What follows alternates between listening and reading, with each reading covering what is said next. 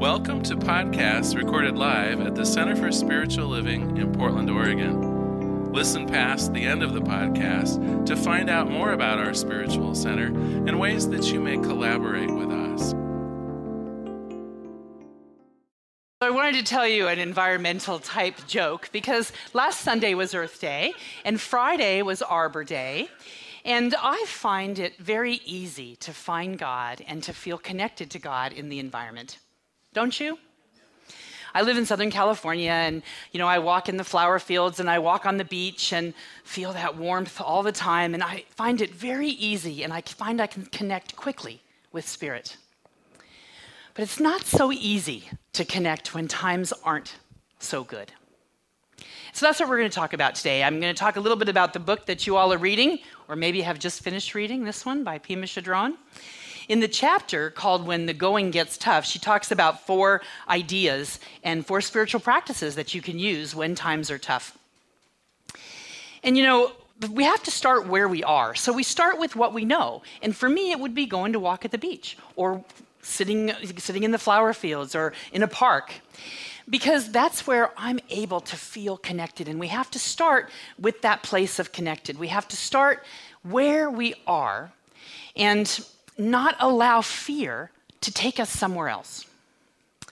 So I want to tell you a little bit of a story um, about a gentleman by the name of Andre Kostelanetz.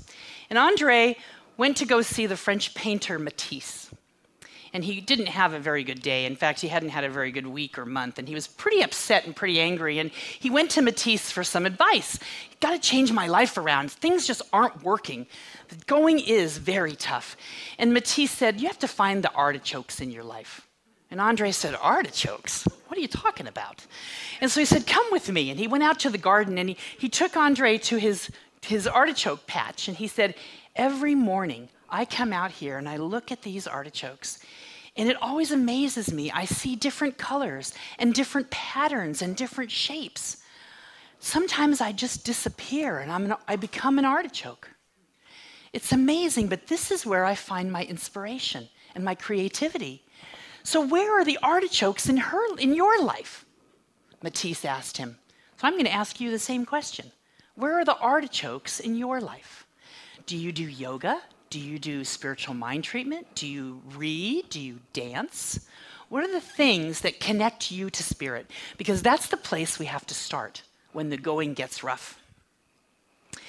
Also, when times are tough, if you think about it, they're usually difficult because there's change happening in our world. If I were to ask you, how many people think the political climate in the United States has to change? How about a show of hands? Pretty much everybody? If I were to say, now, how many of you want to change? I bet you're all sitting on your hands. Oh, I see a couple hands. But most people sit on their hands because they don't like change, because change propels us into the unknown. But we deal with change every single day. The thing is, we've become accustomed to it. Day turns into night. No big deal, right? Winter turns into spring, turns into summer. No big deal, right? Because we're used to it, we're accustomed to it. But it's those changes that we're not accustomed to, like a president that's a surprise, or, or a relationship ending, or a dear friend making their transition, or a job change. Those kinds of changes we are not prepared for. They're thrust upon us in most cases, and so we become afraid. We forget who we are. We forget our connection. And so we have to go to that place that we are able to find that connection as a starting place.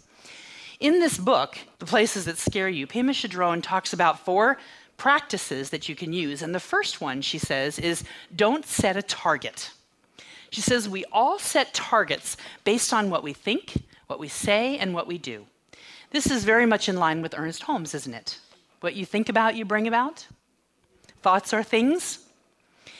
She says, don't set one. I'm going to change that a little bit to go more in line with science of mind and say that we're always setting targets. Our thoughts are always drawing to us exactly what we're thinking about. The world out there is always a reflection of the world in here. So we need to pay attention to what's happening in this world and know what kind of targets we're setting.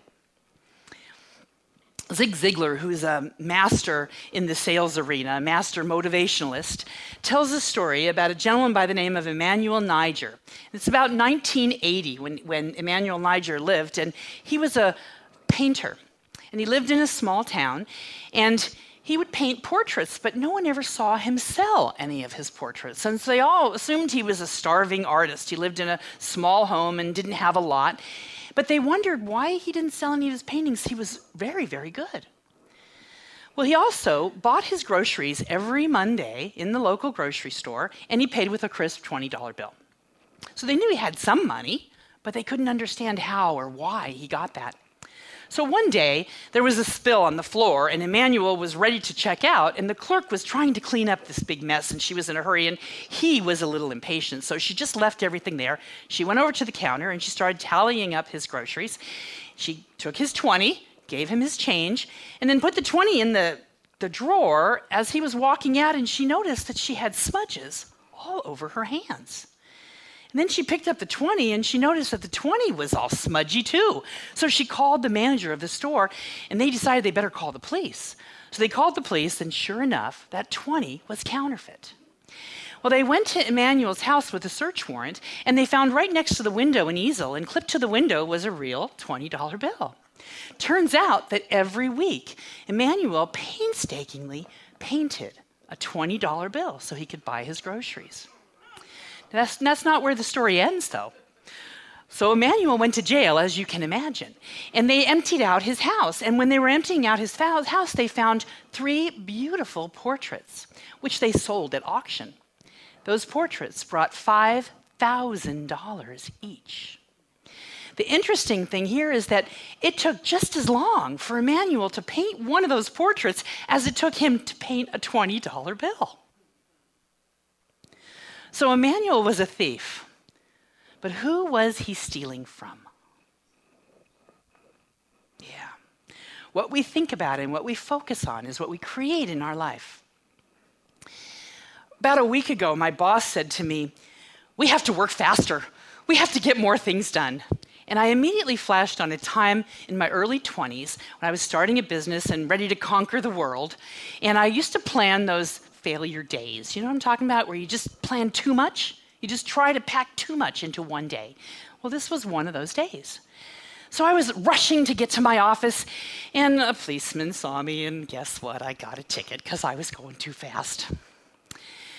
And I figured I had to make up some time now. So my next appointment, I was going fast again, and guess what? I got another ticket. So that's two. Towards the end of the day, I needed to get to the grocery store and get home because I was having guests for dinner. And so, again, I was going fast, and another police officer got me. Three tickets, three days. Do you think I was wearing a target? Yeah, yeah. What, we, what the energy that we put out into the world brings back to us is exactly the same. It's like a magnet. There was a, a Scottish farmer. And he was farming he was fixing a fence at the edge of his farm. And he heard a scream and he, so he dropped his tools and he went over to check on what was going on and there was a small boy up to his waist in black muck in a bog. And so he pulled the boy out of the bog and he cleaned him up and sent him on his way. He didn't really think twice about it but the next morning a beautiful carriage came up in front of the farmer's home. And so he came out to check out what was happening. And a nobleman dressed in his finest came out of the carriage. And he said, I'm the father of the young man that you took out of the bog yesterday, and I'd like to pay you to thank you for saving my son. And Farmer Fleming, Fleming said, Nah, not necessary. No, don't worry about it. And in that moment, Farmer Fleming's son came out of the hut. And the nobleman said, Is that your son? And Farmer Fleming said, It is, very proudly. And the, the nobleman said, Well, you know what I'm going to do? I have a son about the same age. I'd like to give your son the same education that I'm going to give my son. And if he's anything like his father, we'll both be proud. So he did. And the boy ended up going through school and going to St. Mary's Medical School in London, becoming a physician. Now, fast forward a few more years, and that physician, that young boy, became, became known as the world renowned Alexander Fleming, the man who discovered penicillin. A couple years later, he's in the hospital administering penicillin to a patient. Turns out that patient had pneumonia, and that patient was the son of that nobleman who paid for his education. The same boy that this young man, this man, this doctor's father, pulled from the bog all those years before. The nobleman, Sir Randolph Churchill, his son, Winston Churchill. It's a true story. Isn't it a wonderful story about what goes around comes around? Everything we put out comes back to us. We say what we give, we receive, right? And it's true. There's a beautiful story about a, a baby boy in, born in 1985, not that long ago in Chicago. And his parents gave him the name Chris. He was born 10 weeks early. And within a few hours of his birth, he got a very high fever. And no one thought the baby was going to survive. Well, a doctor in the hospital, a pediatrician by the name of Michael Sullivan, decided to, he was going to stay with that boy and do everything he could to save him. So he sat by that baby's bedside for 48 hours until the fever broke. Well, Chris grew up. He obviously got better. He grew up. He became a fine young member of society, became a paramedic. So one day he's, he's working and he gets a call to go to a car that's on fire.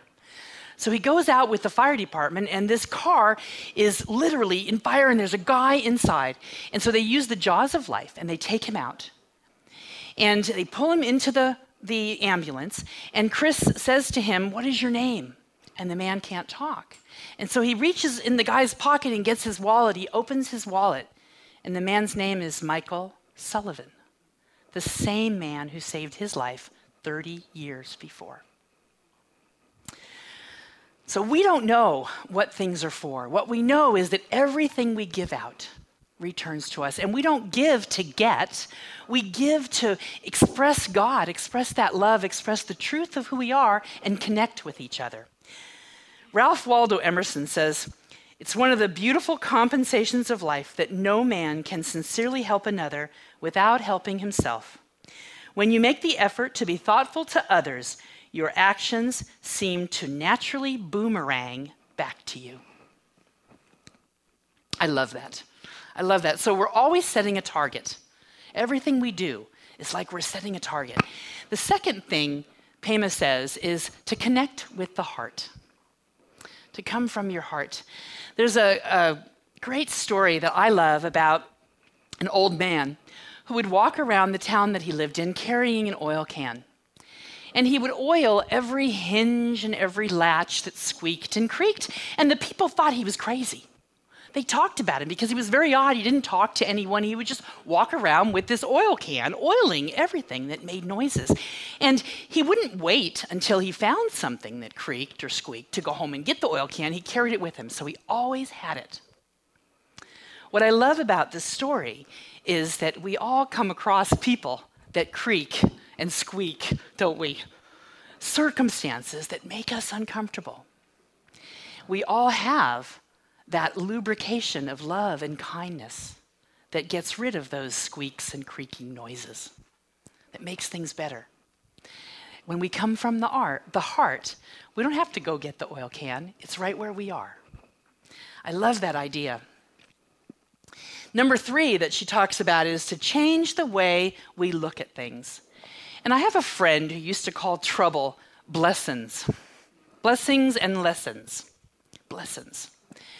Because truly, everything is for us, nothing's against us. So if we believe that everything is for us, there's something good in every situation that we encounter, no matter how it seems. And so we really have to remember that. Pema in the book says, without the inconsiderate neighbor, how would we learn to practice patience? She says, without the office bully, how would we ever get a chance to know the energy of anger? Know it so intimately that it loses its destructive power. Think about that. So even someone who makes us furious is a blessing. There's a Bible story in John 9, verse 1 to 12, about a blind man who's talking with the apostles underneath a tree. Before I get into the story, though, I want to remind you that 2,000 years ago was a long time and things were different then. So we want to put on the sandals of a person who really walked the earth at that time. And what we know is that when someone was blind or had an ailment of some kind, it was common belief that they had done something and that this was a punishment from God, that they had sinned and this was their punishment. So the apostles and the blind man were sitting under the tree talking about this and, and wondering did this man do something because he was born blind? Or was it his parents who did something? And they were discussing this and debating this. And so James, who's thought to be the brother of Jesus, went to Jesus and said, Rabbi, who sinned, the blind man or the blind man's father? Or mother. And Jesus said, Neither one of them sinned. We don't know the purpose. My Father has a greater plan in mind. Trust and be patient. What he's telling us is that we don't know what things are for, but that everything is for us, and to be patient because in time the blessing will unfold and we'll see it. So he's saying, see things differently, allow your mind to expand, be willing to see things in a different way and to know that we don't know what everything is for. After all, diamonds are made under pressure, aren't they? Yeah. And the fourth thing that Pema tells us is that life is a dream. She asks, Are you the dreamer or the dream? She says that we need to be an observer. We need to watch what's happening in our life. There's another story in the Bible, the story of Adam and Eve, and I think it's very interesting that we learn that after they have eaten the apple, they fall asleep. But never, ever does it tell us that they woke up. Many people believe that the awakening of the Christ consciousness within us is the second coming, that this is what's going to save the world. I like that idea, don't you? Yeah. And we do that by coming to places like this, by hanging out with like minded people, right? By getting the support of people who think the way we think, by using spiritual practices like these four tools and the other tools that we have in our toolbox. When was the last time you were angry? When was the last time that you were upset with someone about something that they did or said? So I ask you, who is it that was angry? Who is it that was upset? Was it part of the dream, or did that belong to the dreamer? So, are you the dream or the dreamer? It's really important that we pay attention to the targets that we set. It's really important that we look at the things that we say and do and know that we're drawing that to ourselves. So, when times are tough, what are the targets that we're setting? What are our thoughts? Also, to come from the heart, to know that we're, we always carry that oil can, and we can lubricate those squeaky and creaky, creaky and squeaky places with that lubricant of love and kindness and compassion. That we can see problems as blessings opportunities to grow and learn and become more connected with Spirit. Wouldn't you agree that the problems that you have today are not nearly as painful or nearly as difficult as those you had 10 or 20 years ago? Since you've stepped onto the spiritual path and you've begun growing in consciousness, our problems don't seem nearly as difficult because we don't spend so much time in the place of pain. Pain only comes when we're feeling separate. So, in those times of trouble, if we can remember to be connected and use these practices to connect with the truth of who we are, those problems will disappear much more quickly. So, again, we want, we're going to make sure that we're paying attention to the targets we set, right? We're going to come from the heart. We're going to see problems and challenges as blessings and opportunities to learn and grow. And we'll be the observer and take a look at who it is that's upset, who it is that's caught in the middle of this situation. Take a step back and recognize that we're the dreamer, we're not the dream. I always like to look at situations and say, oh, isn't that interesting? Because by saying that, I'm not putting a judgment on the situation, but I'm also becoming the observer. So I offer that to you because if you use these four tools, pretty soon you'll be able to look at a situation that could be a big problem and instead say, oh, isn't that interesting? And so it is. So let's pray. I know there's one power and one presence in this world, and that's love. That infinite source of all good, divine wisdom, divine order, beauty, joy. It's right here, right now, always and in all ways. It's expressing itself through each one of us, through every circumstance, every situation, every relationship, every experience we have. I know is an opportunity to remember the truth of who we are, to stay connected to Source. And how great it is to be able to lean into God and know this when times get tough, to know that everything is going to be okay, that we walk every step with the divine, that God's good grace goes before us and makes all those crooked ways straight. How great it is to know that we are truly in partnership with the one. We are one with the one at all times. And by remembering this, those difficult times never become as difficult. It's easier to move through them. And how grateful I am to know this. How grateful I am to have this toolbox of spiritual practices to remember during those times that I forget. And I know this for each one here. I know that God's good grace is right where they are, and they're carrying that oil can so that that lubrication of love and kindness is always available, not only to others, but to ourselves. And so it's with a full heart, a lot of love, and a tremendous amount of gratitude for this teaching and these principles that I know work every single time, for that law that always responds with, Yes, my beloved. I release my word knowing it is so, and so it is.